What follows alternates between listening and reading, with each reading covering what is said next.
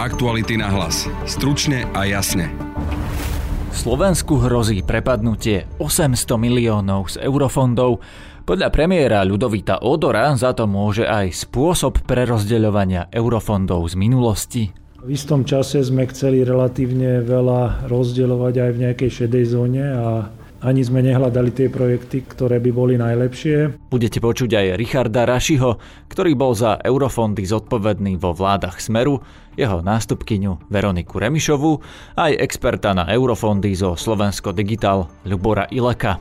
Prinášame vám aj krátky súhrn dnešných najdôležitejších udalostí, ktoré nájdete na aktualitách. Špeciálna prokuratúra navrhla obžalovať Mariana Kočnera pre kauzy Donovali aj golfové ihrisko v obci Báč. V jednom prípade má ísť o nadmerný odpočet DPH a v druhom o poškodzovanie veriteľa. Obe tieto Kočnerové kauzy odhalil Jan Kuciak. Pred súd sa dnes postavil aj bývalý šéf SNS Jan Slota. Čeli obžalobe, že za úplatok vybavoval rozsudok na Žilinskom krajskom súde. Vyhlásil, že je nevinný. Do strany demokrati vstúpila známa herečka a speváčka Dorota Nvotová. Ex-politik Béla Bugár v relácii na rovinu povedal, že Eduard Heger by mal podľa neho spojiť malé strany a odísť, a teda nekandidovať v najbližších voľbách. Počúvate podcast Aktuality na hlas, moje meno je Peter Hanák. Máte 24 hodín. Kam pôjdete? Kedy vyrazíte? A koho vezmete so sebou? Len na vás záleží, ako sa rozhodnete vyskúšať populárne SUV Ford Kuga. Teraz ho môžete zažiť až na 24 hodín úplne zadarmo. Tak na čo čakáte? Zdolajte hory aj mesto. Zažite pohodlie, komfort aj skvelé jazdné vlastnosti. Stačí vyplniť formulár a vaša cesta sa môže začať. Navštívte Ford SK a presvedčte sa sami. Slovensko môže definitívne prísť o obrovskú sumu z eurofondov. Tie zrejme nestihneme vyčerpať, napriek tomu, že peniaze boli k dispozícii od roku 2014 a náš termín na ich čerpanie bol predlžený o 3 roky, hovorí premiér úradníckej vlády Ľudovít Odor a po ňom podpredsednička vlády Lívia Vašáková. Ak by to boli vaše rodinné financie, tak takto by ste ich asi riadiť nechceli a že máte programové obdobie 2014-2020 a teraz už je rok 2023 a stále máme vyčerpaných len 70% Keď máte tie peniaze nevyčerpané, tak na konci to dávate na hocičo, len aby sa vyčerpali v nejakom objeme a aj to, ani to sa nemusí ešte podariť a to hovorí o tej neefektivite. Takisto, ak nečerpáte na začiatku obdobia, ale na konci toho obdobia, medzi tým vám ceny narastú a za tú istú sumu viete kúpiť e, menej. Keď zhrnieme všetky tieto informácie dohromady, tak zatiaľ mne osobne tak vychádza reálne riziko prepadnutia peniazy niekde na úrovni 800 miliónov eur, čo nie je malý peniaz, za to by sa dalo kúpiť e, veľmi veľa vecí. Ale nebojte sa, to, to nie je prognóza, ale to je skonštatovanie stavu, že keby sme nerobili nič iné, len čakali, ako to dopadne, tak asi by sme hovorili o nejakom takomto čísle, ale kolegovia sú tu presne kvôli tomu, aby vám povedali, čo sa dá ešte zmeniť preto, aby to číslo nebolo ani zďaleka e, takéto takéto vysoké. Slovensko okrem európskych peňazí veľmi málo investuje do svojej budúcnosti z vlastných peňazí a o to viac e, nás mrzí, že aj tie európske peniaze sa úplne efektívne nevyužívajú. Stačí sa pozrieť do susednej Českej republiky, Polska, aké pozitívne efekty by to mohlo mať. Jeden z plánov je rokovať s Európskou komisiou. Podľa premiéra vláda už hovorila s eurokomisárkou pre eurofondy aj s predsedničkou Európskej komisie Ursulou von der Leyenovou. Slovensko však už má posunutý deadline. Peniaze sme mali pôvodne vyčerpať do konca roka 2020 a teraz je termín posunutý až do konca roka 2023. Opäť Lívia Vašáková a po nej nový minister investícií a regionálneho rozvoja Peter Balík. Ako už spomínal pán premiér, čerpanie je posúvané na koniec programovacieho obdobia, to znamená, že do toho obdobia N plus 1, 2, 3 Čo znamená, že sa financujú potom nie možno úplne najužitočnejšie veci, ale tie, ktoré sa dajú v tom období stihnúť. Automaticky to posúva začiatok nového programovacieho obdobia a to znamená, že ten problém sa presúva do ďalšieho obdobia. Videnie Richard Nemec, jo, ja mám dve otázky a potom samozrejme aj k iným témam, to sa ešte dohlasím. Uh, tá prvá otázka je, je teda na stole ešte možnosť nejakého odkladu toho deadlineu, teda ako to tvrdí opozícia, že by ste o takéto niečo mohli požiadať? tých starých eurofondov. Žiadať sa môže o všetko, dôležité je však žiadať o veci, ktoré sa reálne dajú vyrokovať. Slovensko vyrokovalo iniciatívu SAFE, teda iniciovalo uh, flexibilitu SAFE, čo znamená, že môžeme skoro 1,5 miliardy presunúť z rizikových projektov, ktoré máme v eh, klasických eurofondoch na energokrízu. Takže toto je asi tá najväčšia flexibilita, čo sa podala vyrokovať. Zároveň aj minister Balík spomínal, že rokujeme o ďalších možnostiach, aby to zúčtovanie mohlo prebiehať aj neskôr.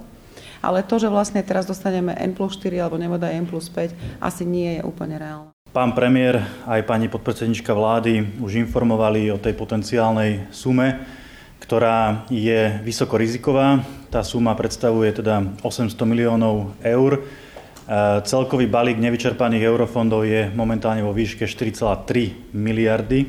Preto by som to teraz možno tie čísla otočil, že ak odpočítame od sumy 4,3 miliardy 800 miliónov, ktoré sú vysoko rizikové, tak by sa nám malo podariť zachrániť minimálne 3,5 miliardy eur, čo samozrejme nie je zanedbateľné e, číslo vzhľadom na to, v akom stave niektoré operačné programy sú.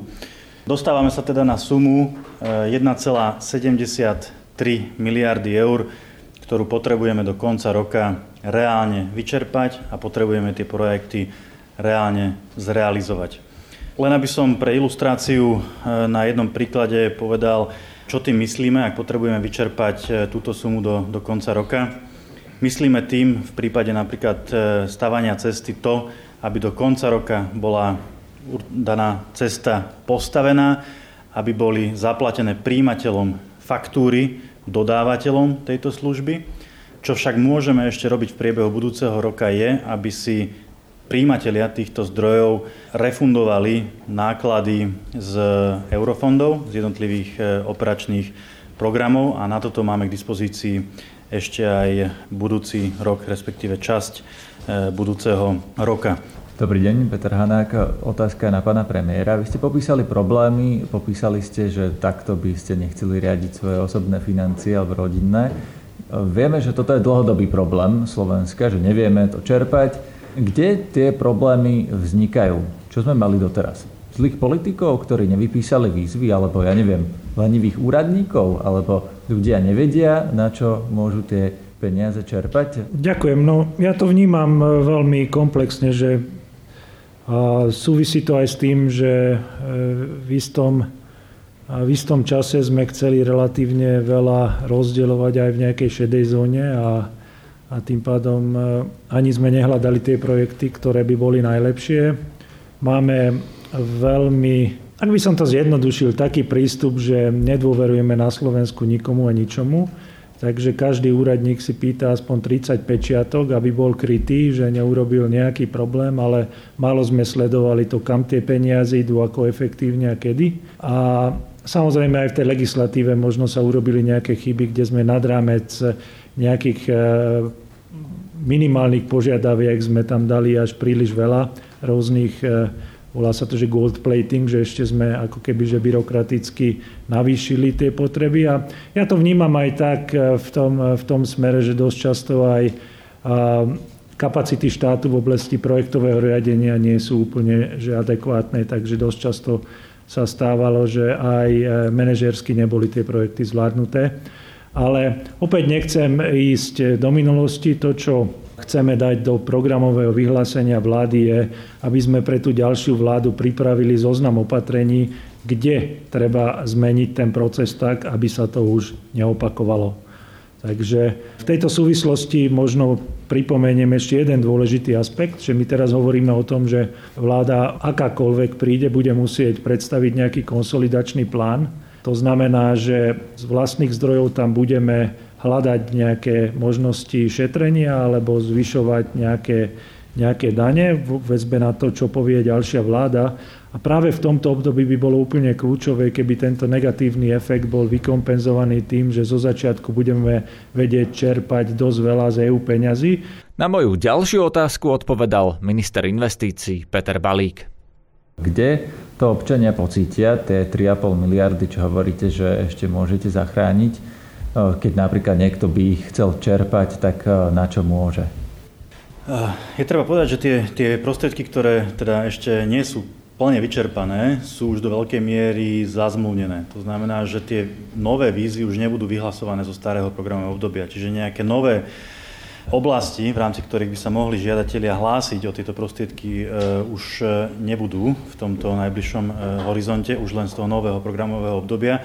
To znamená, teraz sa treba naozaj sústrediť na to, že tie projekty, ktoré sú zazmluvnené v tých približne 3,5 miliardách, aby boli aj zrealizované. A Myslím si, že to môžete vidieť už, aj v súčasnosti, keď chodíte do regiónov. V podstate na viacerých častiach Slovenska sú cesty už e, rozkopané, prerábajú sa.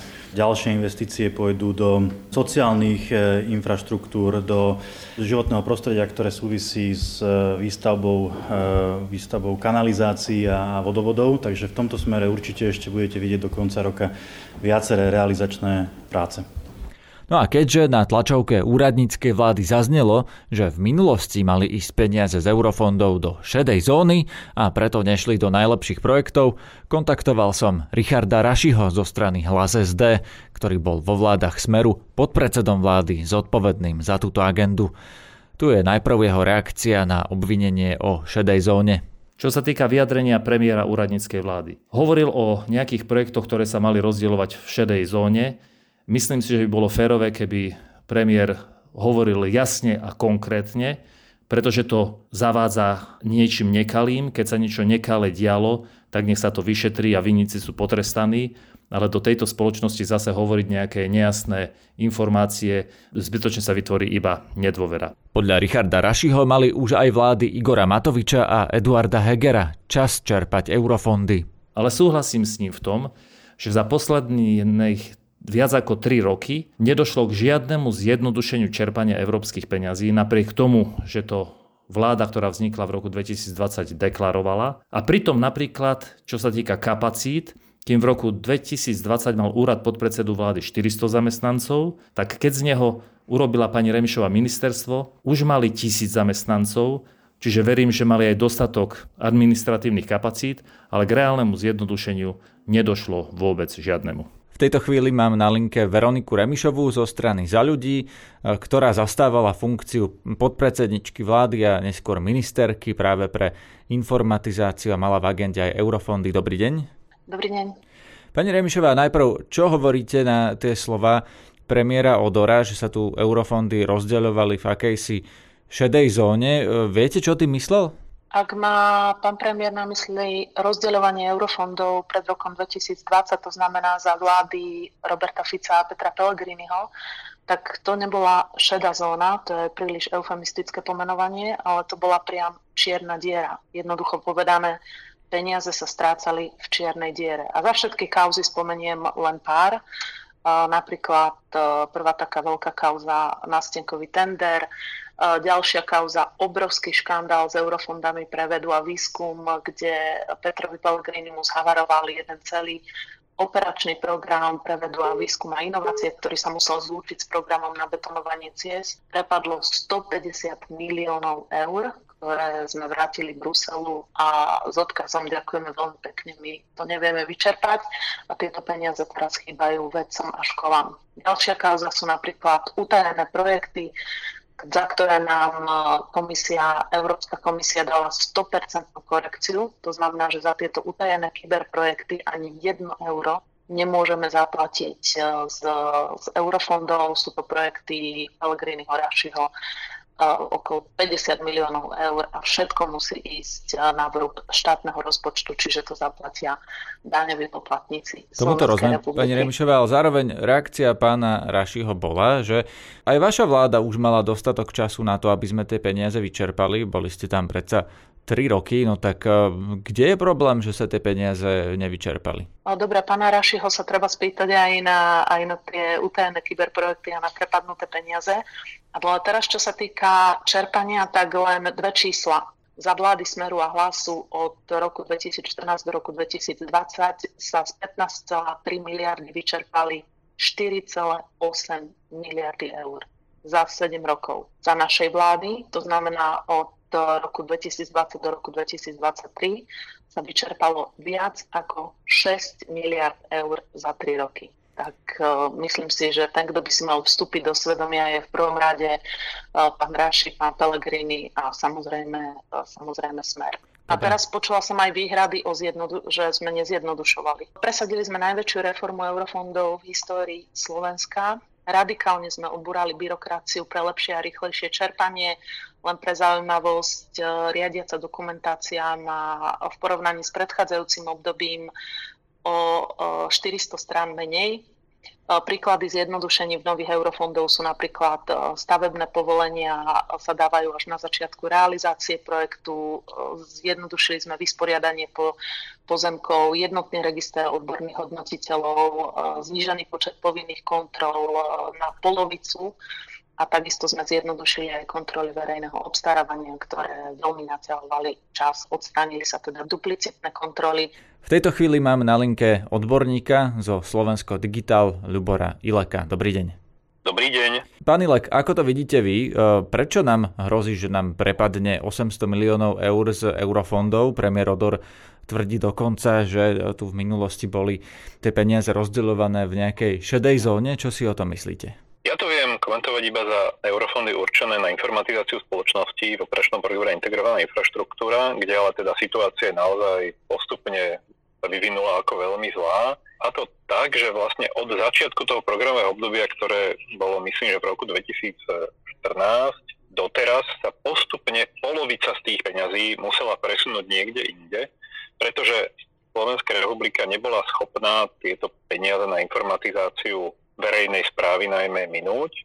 To znamená, že peniaze, ktoré boli určené na investíciu do modernizácie verejnej správy, do nejakej reformy a zlepšenia fungovania, boli postupne použité napríklad na riešenie utečencov, na riešenie energetickej krízy, čiže na bežnú spotrebu a nie, nie na ten pôvodný účel. A prečo je to tak? Časť problému tkvie v tom, že prvé roky plynutia tohoto operačného programu sa nedialo nič. Neboli tam keby žiadne projekty schvalované, len sa ako keby plánovalo a uvažovalo, ako by to mohlo byť. Potom začalo množstvo projektov byť schvalovaných, avšak pochybnej kvality a pravdepodobne časť z nich aj s pochybným úmyslom.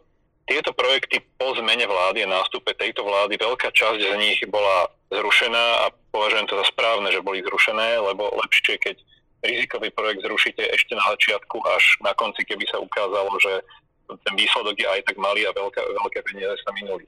No a za posledné tri roky, keď videl taktiež problém so schváľovaním nových projektov, bola pandémia, tým, že prišla nová garnitúra, tak ako keby sa tiež hľadalo, čo a akým spôsobom robiť. Čiže kombinácia všetkých týchto faktorov v informatizácii spoločnosti viedla k tomu, že ako som spomínal, viac ako polovica peňazí musela byť presunutá niekde inde. No a je to takto ako na viacerých frontoch vyzeralo, tak verím, že ten výsledok je, že zostanú vysieť vo vzduchu peniaze, ktoré už nie je kam presunúť.